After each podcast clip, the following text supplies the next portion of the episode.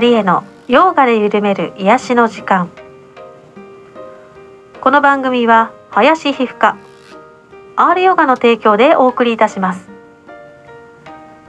犬山城の城下町にある古民家スタジオよりヨガとマインドフルネスの指導者でありミュージシャンでもある門田理恵がお送りするマインドフルでハートフルな時間。ヨガと音楽でゆったりと。くつろぎのランチタイムを一緒に過ごしましょ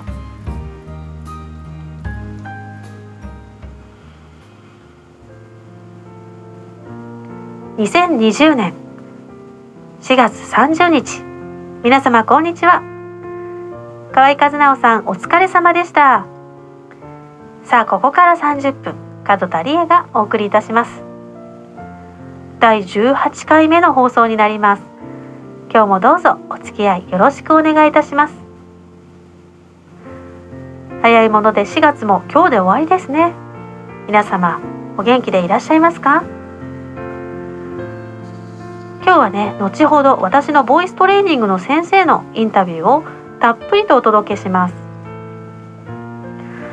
私がねボイストレーニングを始めたのは7年くらい前ですね、まあ、ステージに三振でねステージに立つようになって人前でね歌うことが多くなって通い始めたというのがきっかけです。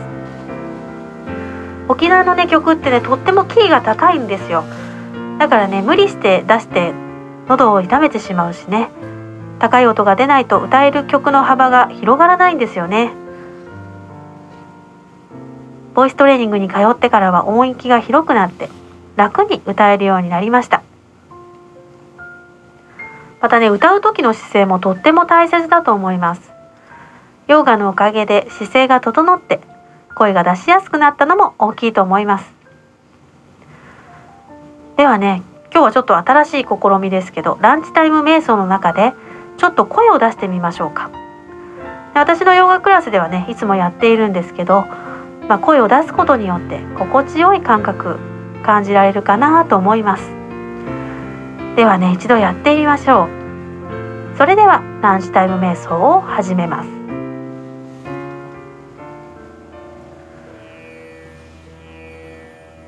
ではね早速ね声を出してみます。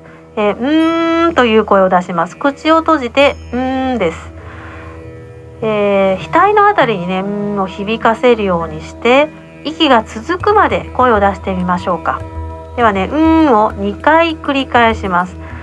で一緒にやっていきましょう。一旦息を吐いて。はい大きく吸って。うん。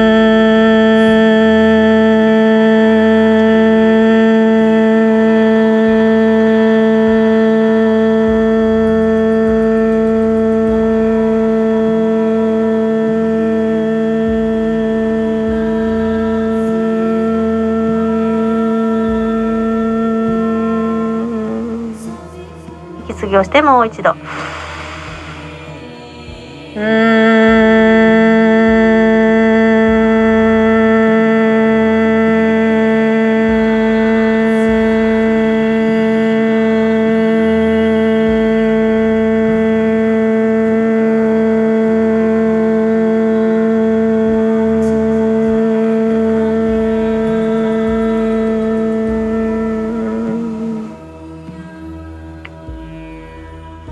はい自然な呼吸に戻ります。どうでしょうかね。息を長く吐いて声を出すとね気持ちいいかと思います。ではそのまま目を閉じて瞑想に入っていきましょう。車の方は安全な場所に停めてお家の方は椅子に腰掛けるかあぐらを組んで座ります。正座でも構いません。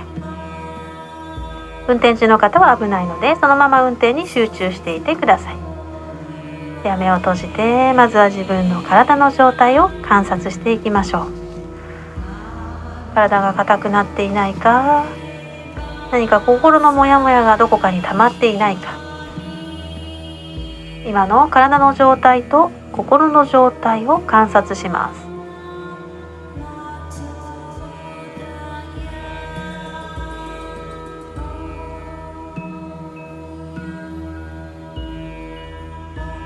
お尻と椅子の接しているところ。お尻と座布団の接しているところに意識を向けます。今こうして座っているこの私の体に意識を向けていきます。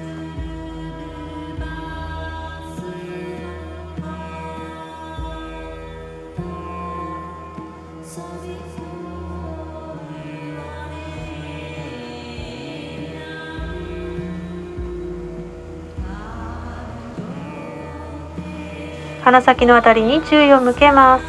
鼻から空気が出たり入ったりしているのを観察します。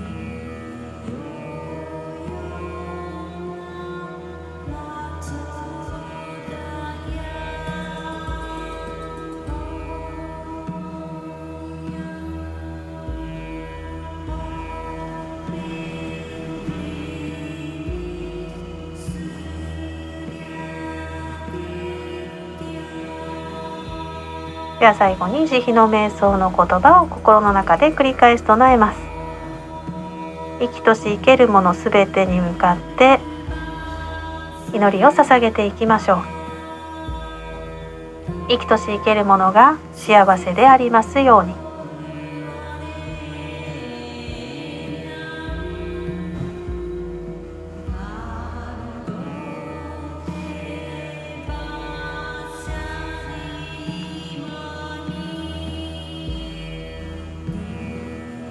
生きとし生けるものが苦しみから解放されますように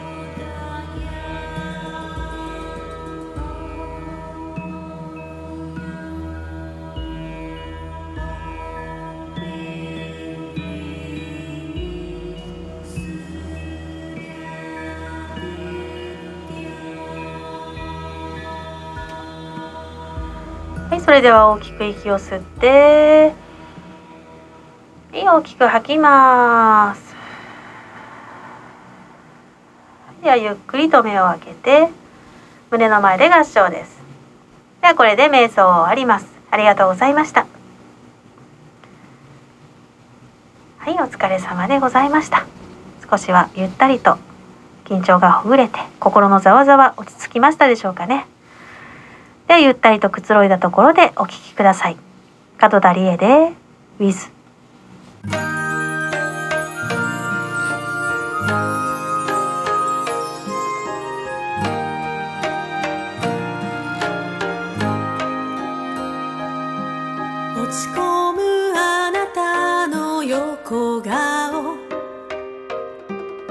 大好きな笑顔もう一度見せて一人きり泣いてた夜も。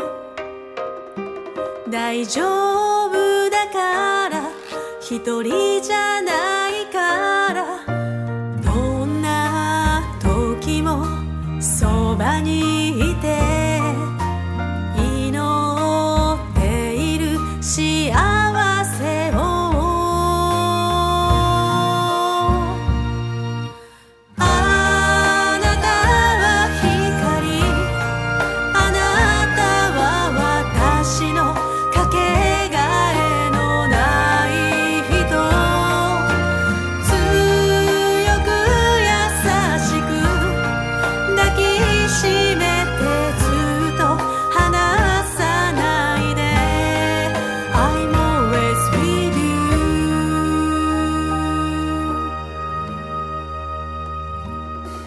自分が好きになれなくて。アトピー性皮膚炎でお悩みの方諦めないでください。名古屋市天白区の林皮膚科はアップデートする皮膚科専門医として35年の経験と実績があります。患者さん一人一人と徹底的に向き合いきめ細かなアドバイスをいたします。名古屋市天白区林皮膚科。ではここで私のボイストレーニングの先生で歌うこと代表のちなみ先生にインタビューしてきました。この方なしには CD デビューはありえなかったという方です。それではインタビューをお聞きください。はいそれでは、えー今日は私のボイストレーニングの先生でもある、えー、ちなみ先生にインタビューさせていただきたいと思います。よろしくお願いしますえー、ちなみに先生じゃあ早速ですが、はい。自己紹介をお願いします。はい、えー瀬戸市の方で、えーボイストレーニングの教室とゴスペルの教室をしています、えー歌うこと代表のちなみです。よろしくお願いします。お願いします。あの私のあの専属の ボイストレーナーというかですね。あの3年くらい前ですかね、はい。うんあの親しい友人から紹介していただいてで今教室上高寺というところにあってですね、とてもあの自然豊かな場所に、えー月1回、えー先生のボレボイストレーニングに通わせていただく縁をいただきまして、はい。うん、本当にあの通い始めてからどんどん声が伸びてるなっていうか、うんあのどうしても沖縄の曲で高音だったのでで、まあ、拳がまず癖にあるっていうのと高音がこう鼻に抜けてしまうっていうのがあったんですけどそのまま出せるよみたいなね、うん。もっともっといけるよみたいな、うん。まだリエさんの30%ぐらいだよみたいな。いつも言ってくれててあ私の可能性っていうのはもっともっと広いんだなっていうのをいつもあの見せてくれてるっていうかそんなもんじゃないよまだリエさんはっていうようなことを言ってくれよく言われますよね。はい。であの初めて先生の前で「灘そうそう」かなんか歌った時かなにもうせ曲の世界に完全に入ってるよねっていうことを言ってくれて、もうプロですよっておっしゃってくださったんですよね。でそれまで全然自分の歌に自信がなかったんですけど、あの言葉からもうせいやプロの方にいただいた、まあ一言から本当にやっぱ自分をちゃんと見れたというか、うん。あのやってきたことは無駄でもないしあの本当にプロとして、うんやっていこうというかですね、あのそういう気持ちになったのからの CD デビューだったわけですよ、うん。だからね先生との出会いが本当に大きい。いやうん。嬉しいです、ういやもうこちらこそね感謝の気持ちで いっぱいでございます。ねあのちょっと先生のことをもっと知りたいので教えてほしいんですけど、はい。このボイストレーニングを始める、まあ、経緯というか、まあ、今、はゴスペルのねクラスとか、ボイトレとかをされてますけど、はい。それはどういった流れでうん。なったのか教えてもらっていいですあか？ありがとうございます、まあすもう歌がとにかくとにかくあのー大好きすぎるほど大好きだったので、うんうん。まあ、ずっと歌い続けてはきてたんですけど、うん。本格的に自分が習い始めたのが二十歳の頃で、うんうん。今からだから25年前だったんですけど、二十歳から、うん。あのもう本当に歌が好きで好きで、まあ、東京にも修行にも行ってましたし、うん。あのいろんなところで歌わせてもいただくっていうことがずっと続いてきてて、うん。で、えっと子供が一番下が幼稚園に上がる時に、うん。さあ、まあ、皆さんそうだと思うんですけど何かしらこうパートをしたりとか、うん。あのもう一回社会復帰っていうことを考えた時に、うん。まあ、私はちょっとまあ家庭の事情でうん。独り立ちしたいっていうことも視野にあって、うん。じゃあ今から資格を取って何か新しいことをしなきゃいけないのかなっていうふうに思った時に、うん。えどうして私こんなに二十二十何年間も歌だけにあの時間を使ってお金を使ってスキルを磨いてきたことで、うん。どうして収入が得られないんだろうなっていうふうに思ったのが一番大きかったです、うん。なんかどうして今から、うん。あの全く新しいことでチャレンジをして、うん。一からやらなきゃいけないんだろう。私が好きなことをこれ歌でこんなに時間使ってきたのにっていうのが、まず最初に思ったことで、うんうんうん。これでなんとか仕事にならないのかなっていうふうに思って、うんうん。で一番最初に、あのー探し当てたところが、うん。まあ、こちらの、えー、と瀬戸とか終わり朝日の方でやってるゴスペルのクラスっていうのをうん。他の団体がやられていて、うん。そこの講師を募集っていうところがあったので、うん。まあ、そこに、えー、と入ったんですけど、うんうんそしたらまあそこのグループで、まあ、たくさんのいろんなことの気づきがあって、うんあ自分だったらこういうふうにやりたいなとか、まあ、自分だったらあのもっとこういうふうにしたいっていうのが本当にこうリアルに分かるような機会をたくさんたくさんいただいて。であのまあ、そう思うんだったら自分の力だけで一からやってみたらいいんじゃないかなっていうふうに思ったので、まあ、そこで独立をしてゴスペルグループを立ち上げたんですけど、まあ、そしたらそのゴスペルグループだったりとか、うん。まあ、いろいろな関係してくださる人たちに、うん。個人的なボイストレーニングっていうのをやってないのっていうのを声かけていただいて、あじゃあやらせてくださいっていうふうでうん。やらせていただいてるっていうような形です、へええもともとははい。歌手を目指してたとかそういうことではなくて？歌手を目指して目指してたね。あの状況をしてました、はい。すごい。いやいやいやすごくない目指してそうだったただけなんんだ。ではい。へえはい。あのまあ独特のボイトレ術というかじゃないかなって私思うんです、はいだあの、う、うん、先生が多分ご苦労された中で、あこここだなっていうのを掴んだっていう感じなのかなって。なんか本には書いてないことばっかりな気がします。ね。まあ私自分自身が頑固だったり頭が悪いので、あのボイストレーニングの教室なんて私多分30も40も通ったと思うんですけど、えあの何一つ腑に落ちない。例えば、はいうん。声は頭から出すんだよっていう先生がいたはいはいはい。りええまあお腹を使って出しなさいとか、うん。体中に響かせなさいっていう先生いらっしゃるんですけど、ええ私残念ながら、うん。口からしか声が出ないんですよ。はいはい。響かせる感覚がわからない。そう。お腹から声出せって言われても、私口口しか声出ないのに、うん。どうやってお腹とうん。口と連携させて出すのかっていうのをもう少し分かりやすく紐付けて説明してくれないと、うん。私は全然分からなくて、もう本当にその30箇所通ったけど、うん。1ミリも上手にならなかった。ん ですよ。へまあ、ただその、うん。人前で歌うっていう機会を発表会とか、まあ、いろんなところでいただいたので多分自力で少しずつは上手になってきてい。て、ええ。でその結果、あのー東京に修行に行った時の,、うん。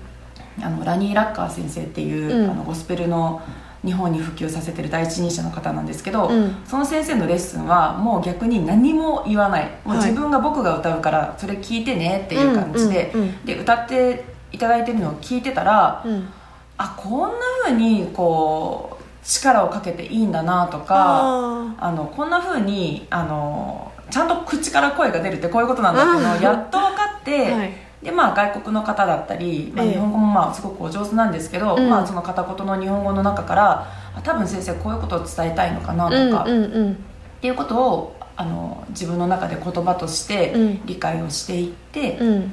でできたのがオリジナリティあふれるすごいですね。なんか言葉を超えた何かを感じてっていう感じですよそう理論じゃないやっぱり言うん葉じゃないと伝わらないし、そうなんですよね。そうあの分かりやすくないと実践できないしうん。っていうところで、先生のは本当分かりやすいんですよね。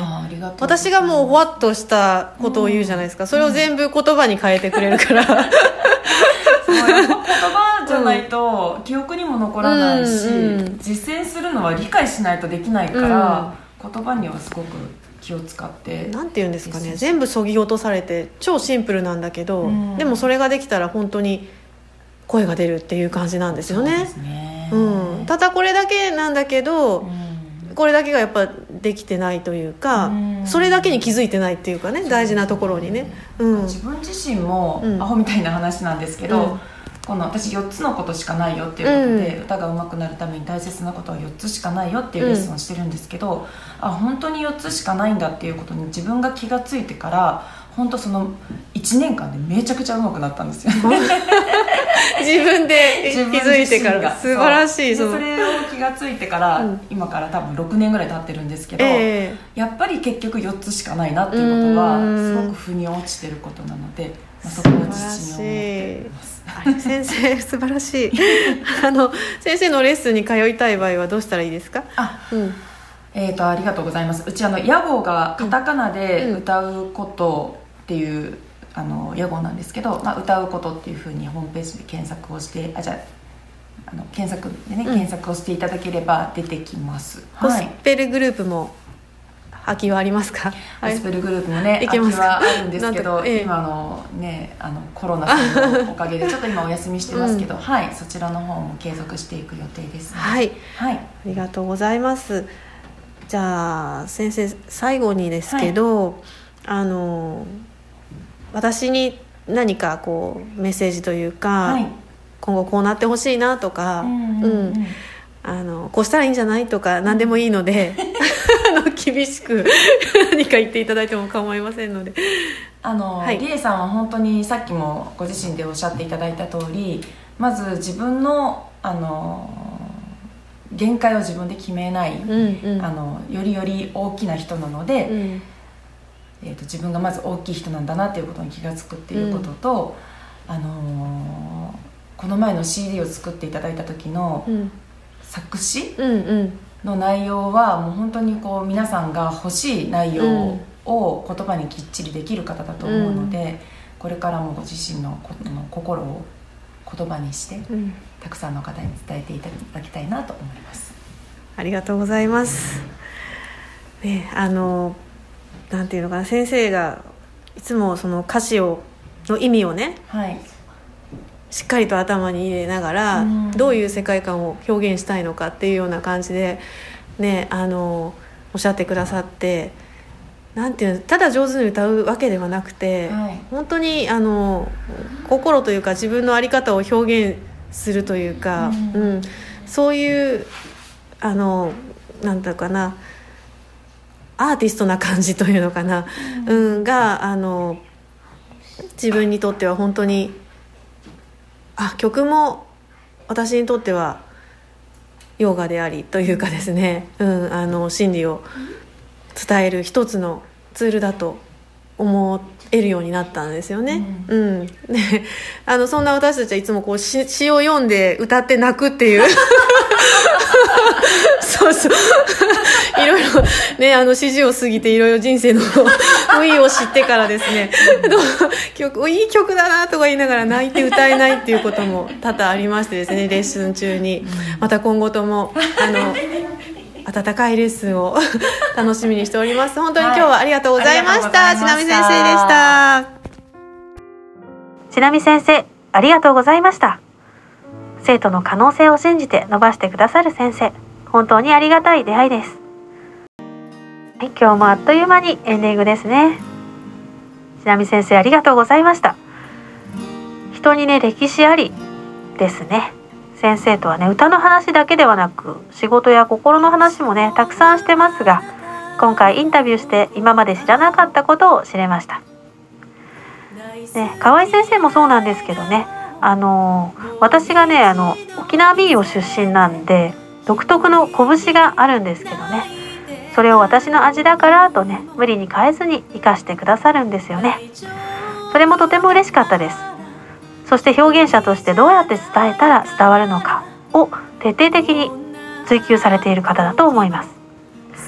私も先生のようになれるように30%から100%のね声に伸ばしていきたいと思います。ちなみ先生今後ともご指導よろしくお願いいたします。門田理恵のヨガで緩める癒しの時間略してヨガゆるポッドキャストで配信中です。聞き逃したという方もね後からすべて無料でお聞きいただけますのでぜひ登録お願いいたします。ライブヨガポッドキャストの登録方法など詳しい情報は公式ホームページ門田理恵 .com からです。ヨガのページはリンクの R ヨガのバナーをクリック。番組の、えー感想もねお待ちしております。さあ今年からスタート。第18回門田理恵のヨガで緩める癒しの時間いかがでしたでしょうか？お聞き苦しい点も多々あったかと思います。今後ともどうぞ温かく見守ってくださったら嬉しいです。では最後に今週の私からのメッセージです。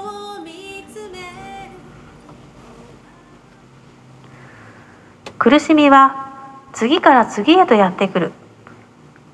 苦しみに意識を向上させ崇高な目的があるのなら避けて通るわけにはいかない。どんなに理不尽でもいつかあの苦しみがあったからこそと思える日が来るから。今は自分と向き合い弱い自分を見つめて優しく抱きしめよう。透明な風のメッセンジャーリエ。それでは来週もお耳にかかれるのを楽しみにしています。では素敵な午後素敵な1週間をお過ごしください。門田理恵でした。ありがとうございました。バイバーイ。